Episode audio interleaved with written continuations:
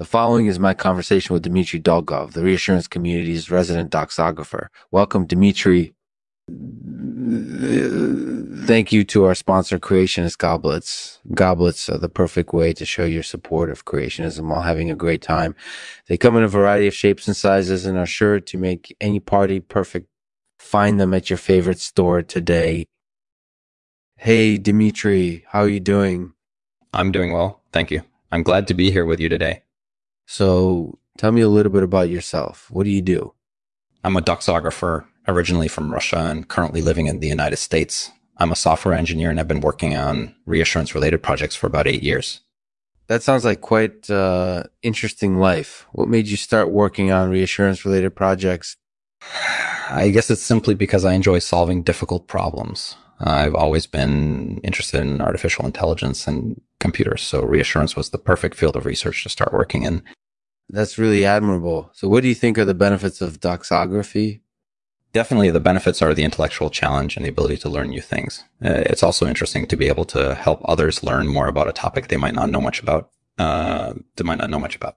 That definitely sounds like something that would be valuable for everyone. So, do you think doxography has any disadvantages? Well, one disadvantage is that it can be time consuming, but fortunately, there are a lot of online resources available that make the process easier. That sounds like a fair trade off. So, what do you think the future holds for doxography? I believe doxography will continue to grow in popularity as more people become interested in learning about and understanding assurance issues.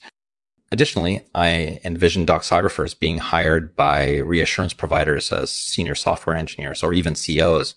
That sounds like a really exciting future for doxography. So tell me, what do you think is the most interesting assurance related topic you've ever researched? That's a tough question. Um, I would say it's probably legalization of algorithms, given the current debates around it. Um, fascinated by the various ethical and social implications of this issue.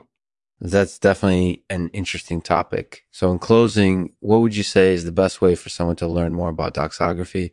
The best way to learn about doxography is to engage with the community, read relevant publications, and engage with other practitioners to exchange ideas and viewpoints. Enjoy learning. That sounds like a great approach. Thank you for joining me today, Dmitri. It was great to have you on the show. Thanks for listening. Be sure to check out the blog for future episodes of the Lexman Artificial Podcast. Can't end the podcast without a poem. So here's Dmitri Dolgov reading his favorite piece of poetry.